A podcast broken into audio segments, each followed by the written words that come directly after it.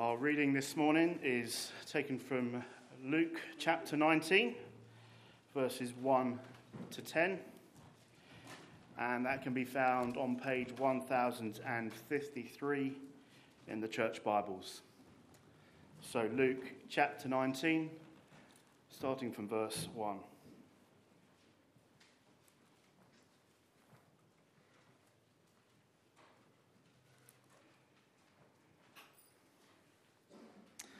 Jesus entered Jericho and was passing through. A man was there by the name of Zacchaeus. He was a chief tax collector and was wealthy. He wanted to see who Jesus was, but because he was short, he could not see over the crowd. So he ran ahead and climbed a sycamore fig tree to see him, since Jesus was coming that way. When Jesus reached the spot, he looked up and said to him, Zacchaeus, come down immediately. I must stay at your house today. So he came down at once and welcomed him gladly. All the people saw this and began to mutter, He has gone to be with the guest of a sinner. But Zacchaeus stood up and said to the Lord, Look, Lord, here and now I give half of my possessions to the poor. And if I've cheated anybody out of anything, I will pay back four times the amount. Jesus said to him, Today salvation has come to this house, because this man too is a son of Abraham. For the Son of Man came to seek and to save the lost.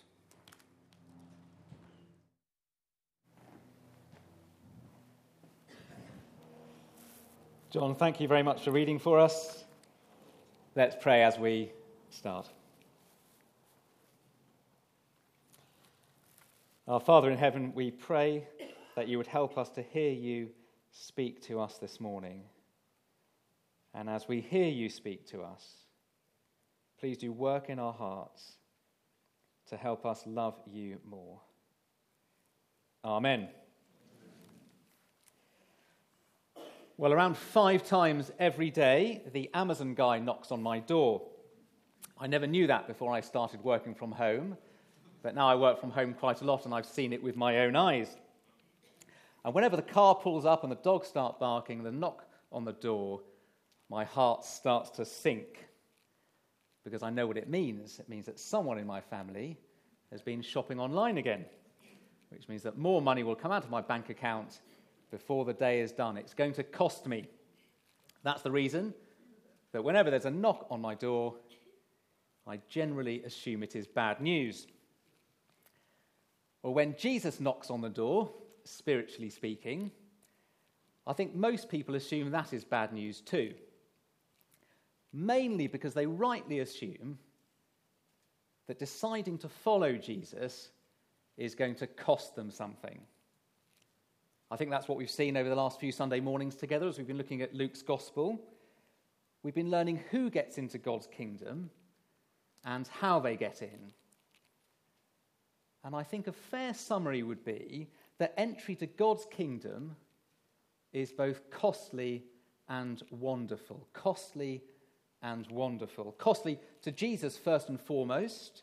I mean, we've entered the story as Jesus is heading towards Jerusalem where he'll go through a sham trial and eventually be executed, and the Son of God dying at the hands of those that he created, well, there is no greater cost than that. So, costly to Jesus first and foremost, but also costly to those who want to follow him. Because his followers need to be willing to give up everything, including chasing after worldly wealth, in order to be welcomed into his kingdom. Jesus won't accept second place in, his, in our lives, it's first place or nothing. Entry to the kingdom of God is costly, but it is also wonderful. Wonderful as Jesus opens spiritually blind eyes like ours to see our need for his death and resurrection to get into his kingdom. Wonderful as we've seen that any cost to us in this life will be repaid multiple times over now and in the life to come wonderful as it's been made clear that it's those with a humble attitude towards Jesus that get into his kingdom. not those who look sorted. Entry to the kingdom of God is both costly and wonderful. And in today's reading, as Jesus stands on the outskirts of Jerusalem, he gives us a big reminder that the wonderful is so much greater than the cost. He tells us two things that, if we're Christians here this morning, should make us really thankful. Two things which, if we're just here looking into the Christian faith this morning, should help us see that if Jesus is knocking on our door, on the door of our heart, spiritually speaking, that's not bad news. It's actually really good news and news that we should seek to explore more. And the first thing he tells us is that his mission is to seek the lost. His mission is to seek the lost. Take a look down with me at verse 1, will you? Verse 1. Jesus entered Jericho and was passing through. A man was there by the name of Zacchaeus. He was a chief tax collector and was wealthy. He wanted to see who Jesus was, but because he was short, he couldn't see over the crowd. So he ran ahead, climbed a sycamore fig tree to see him, since Jesus was coming that way. When Jesus reached the spot, he looked up and said to him, Zacchaeus, come down immediately. I must stay at your house today. So he came down at once and welcomed him gladly. All the people saw this and began to mutter, He's gone to be the guest of a sinner.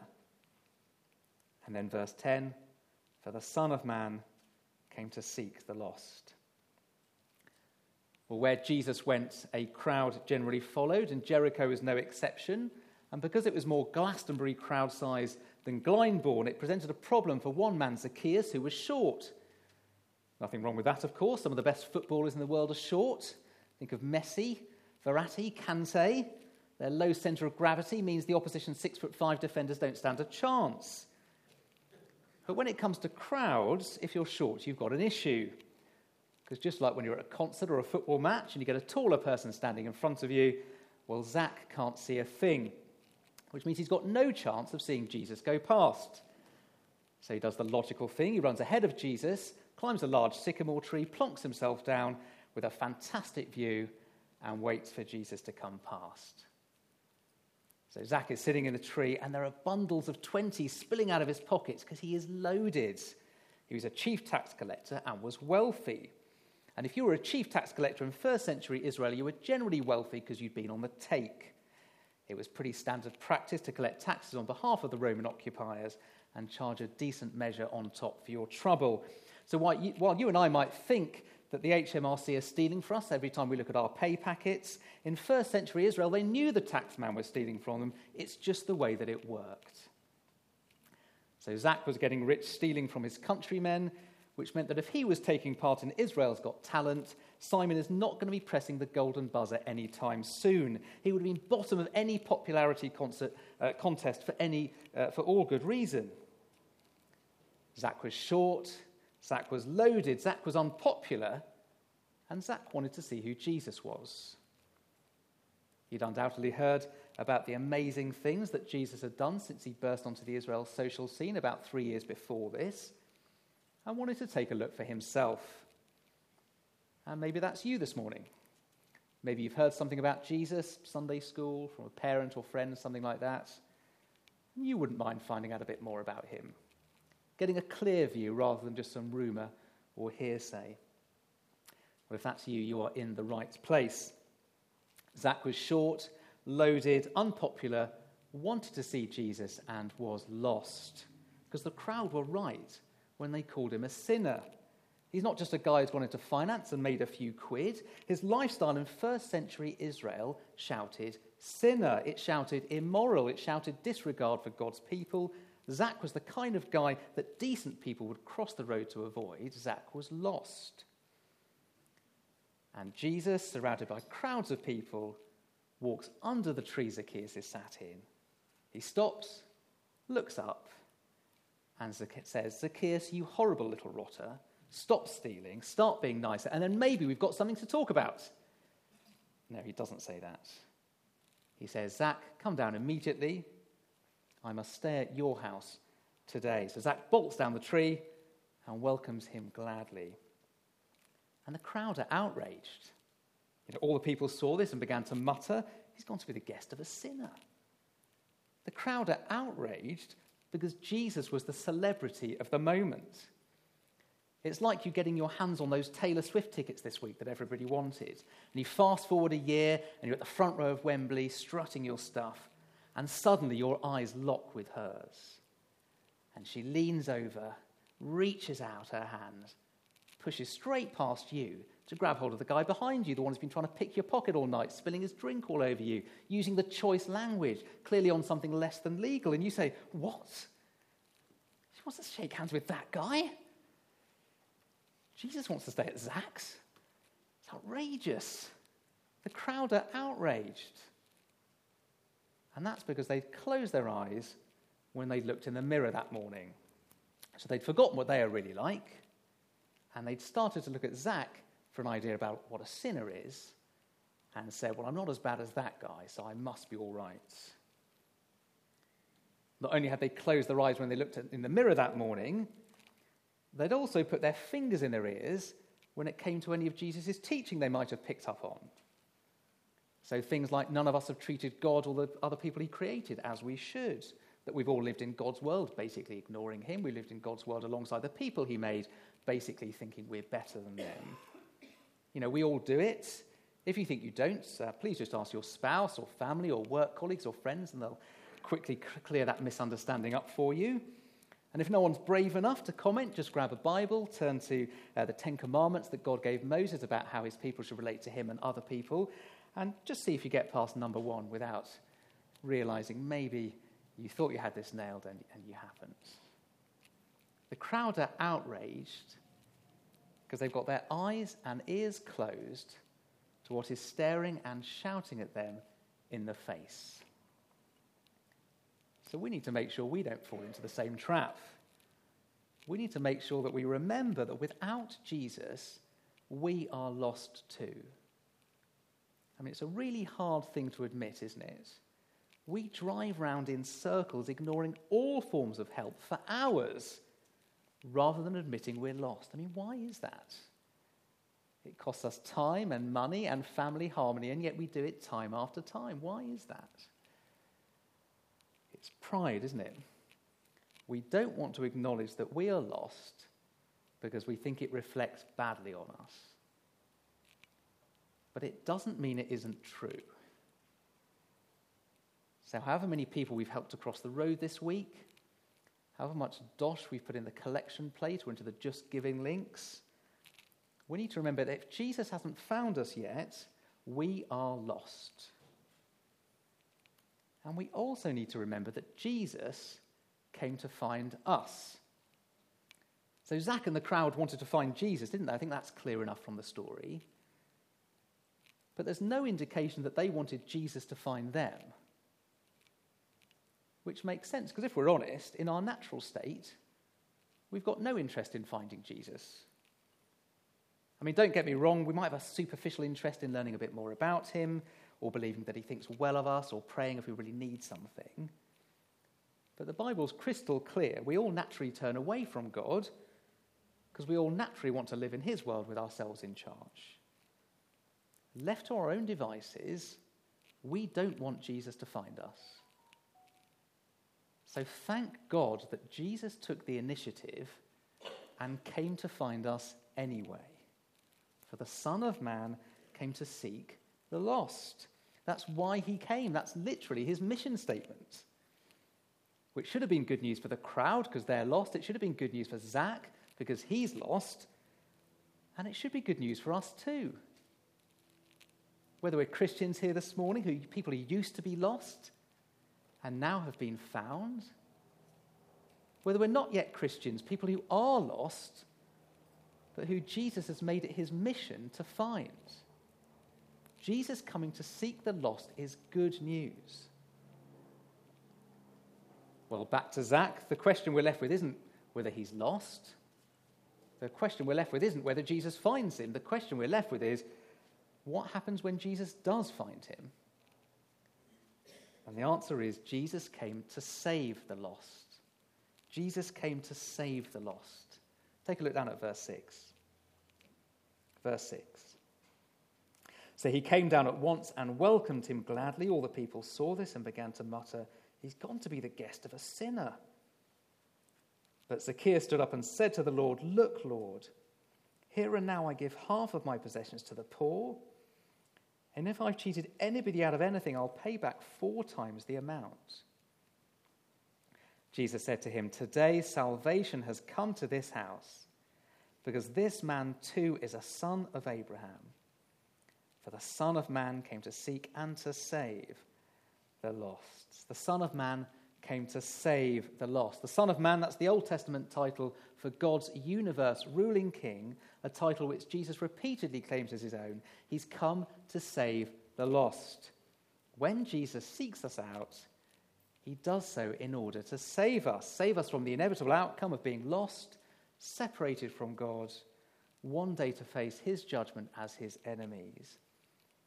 And the good news for Zach is that Jesus' salvation plan has worked because today salvation has come to this house, Jesus says. Today, Zach is saved. And what comes next is a whistle stop tour from Zach of what salvation looks like. So, number one, he receives Jesus immediately. So, he came down at once.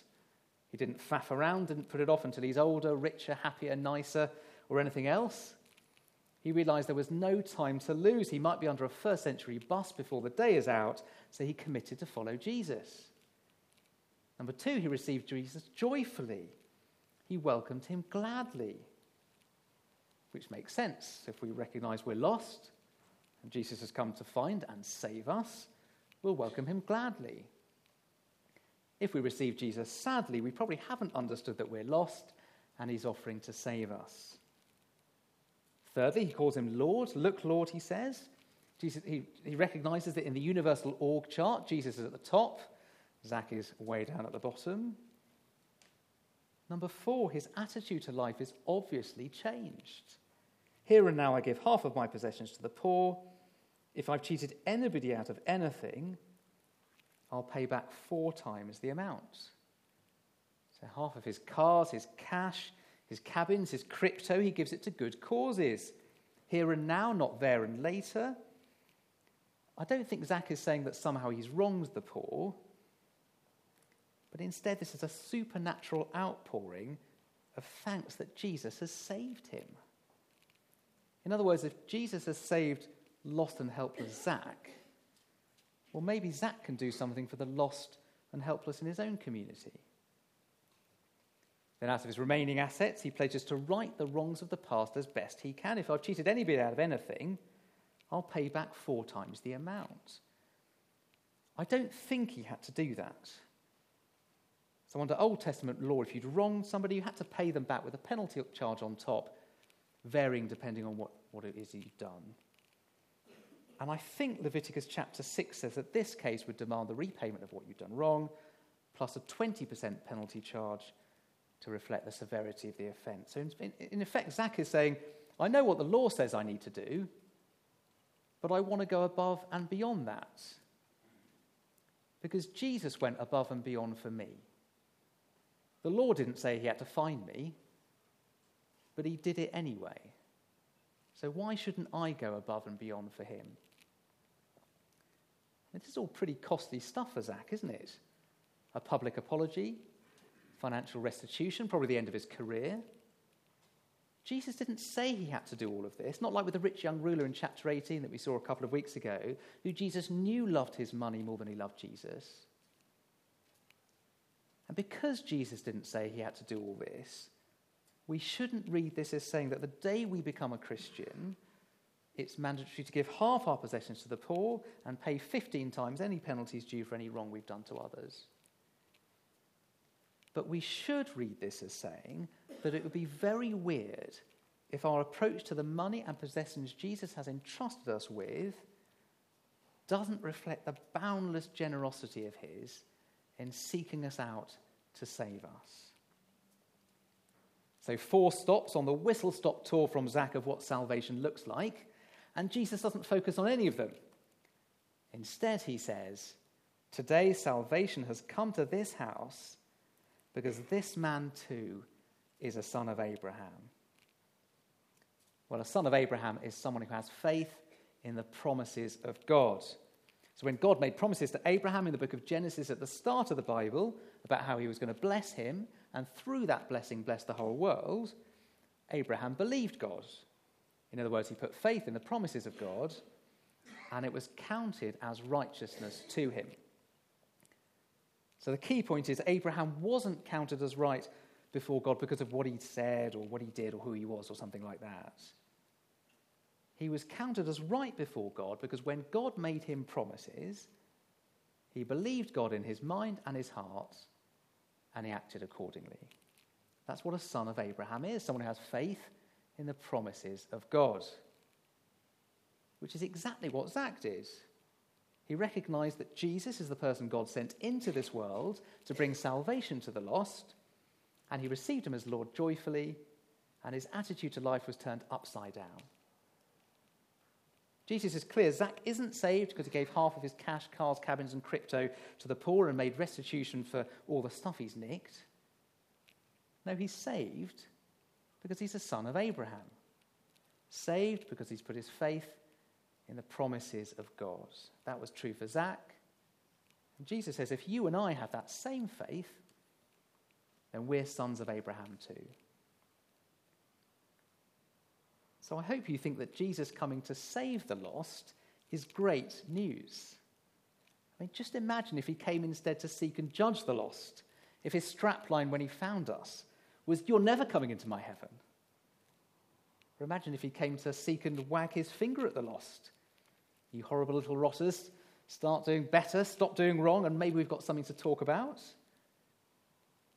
Imagine if he came to be a good teacher for the lost, like a wisdom dispenser or lifestyle advisor or, heaven forbid, a management consultant. I mean, the strange thing is, if you asked your colleagues at work or your friends at school or the people you bump into when you're out and about, if you asked them why they think Jesus came, I think those are the reasons they would come up with. He came to judge me, came to point out my flaws, came to give me some good pointers on how to live better. I mean, no wonder 95% of people in this country aren't following Jesus if that's what they think he came to do. I mean, thank God that Jesus came to save the lost. Imagine if our colleagues and friends and family believed that. Imagine how many of them would change from thinking Jesus knocking on our door is like the knock you never want to receive to wanting to fling the door open to welcoming him with open arms. Jesus coming to seek and save the lost is great news. So, if we're Christians here this morning, let's thank Jesus that he has saved us. His salvation is more powerful than the world's best mountain rescue or lifeguard can do because his rescue is the ultimate rescue. He paid the ultimate cost of his own life to save us from the ultimate peril of the righteous judgment of God. Let's thank Jesus that he has saved us. And let's thank Jesus that he wants to save our friends and family too. Salvation isn't something he offers grudgingly. Salvation is literally his mission statement. I mean, there will be a time of judgment when Jesus will stop seeking and saving the lost.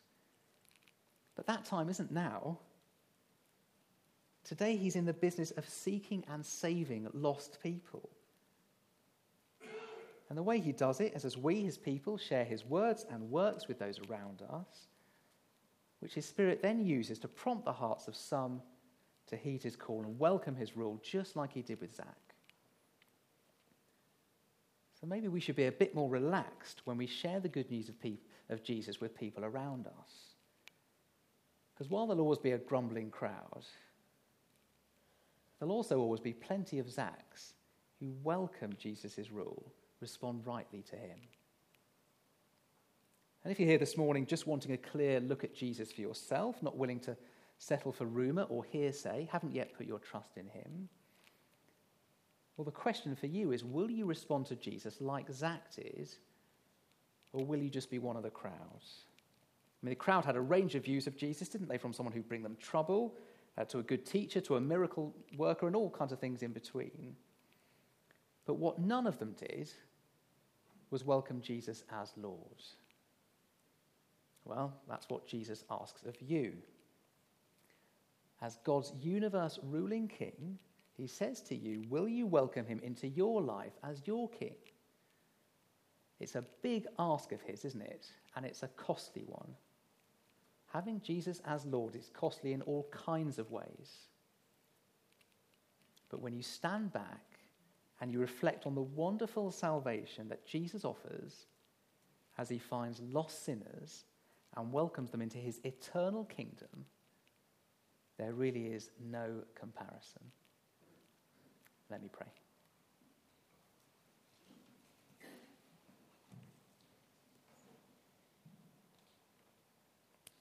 Heavenly Father, thank you for sending Jesus to seek and to save the lost. Thank you that if we're Christians here this morning, we are walking, talking evidence that your plan is working. Thank you for seeking and saving us. And for those here this morning who don't yet know you, I pray that you might firmly knock on the door of their hearts and that they may believe that Jesus is really good news and so decide to put their trust in him and be saved. And we pray these things in Jesus' name. Amen.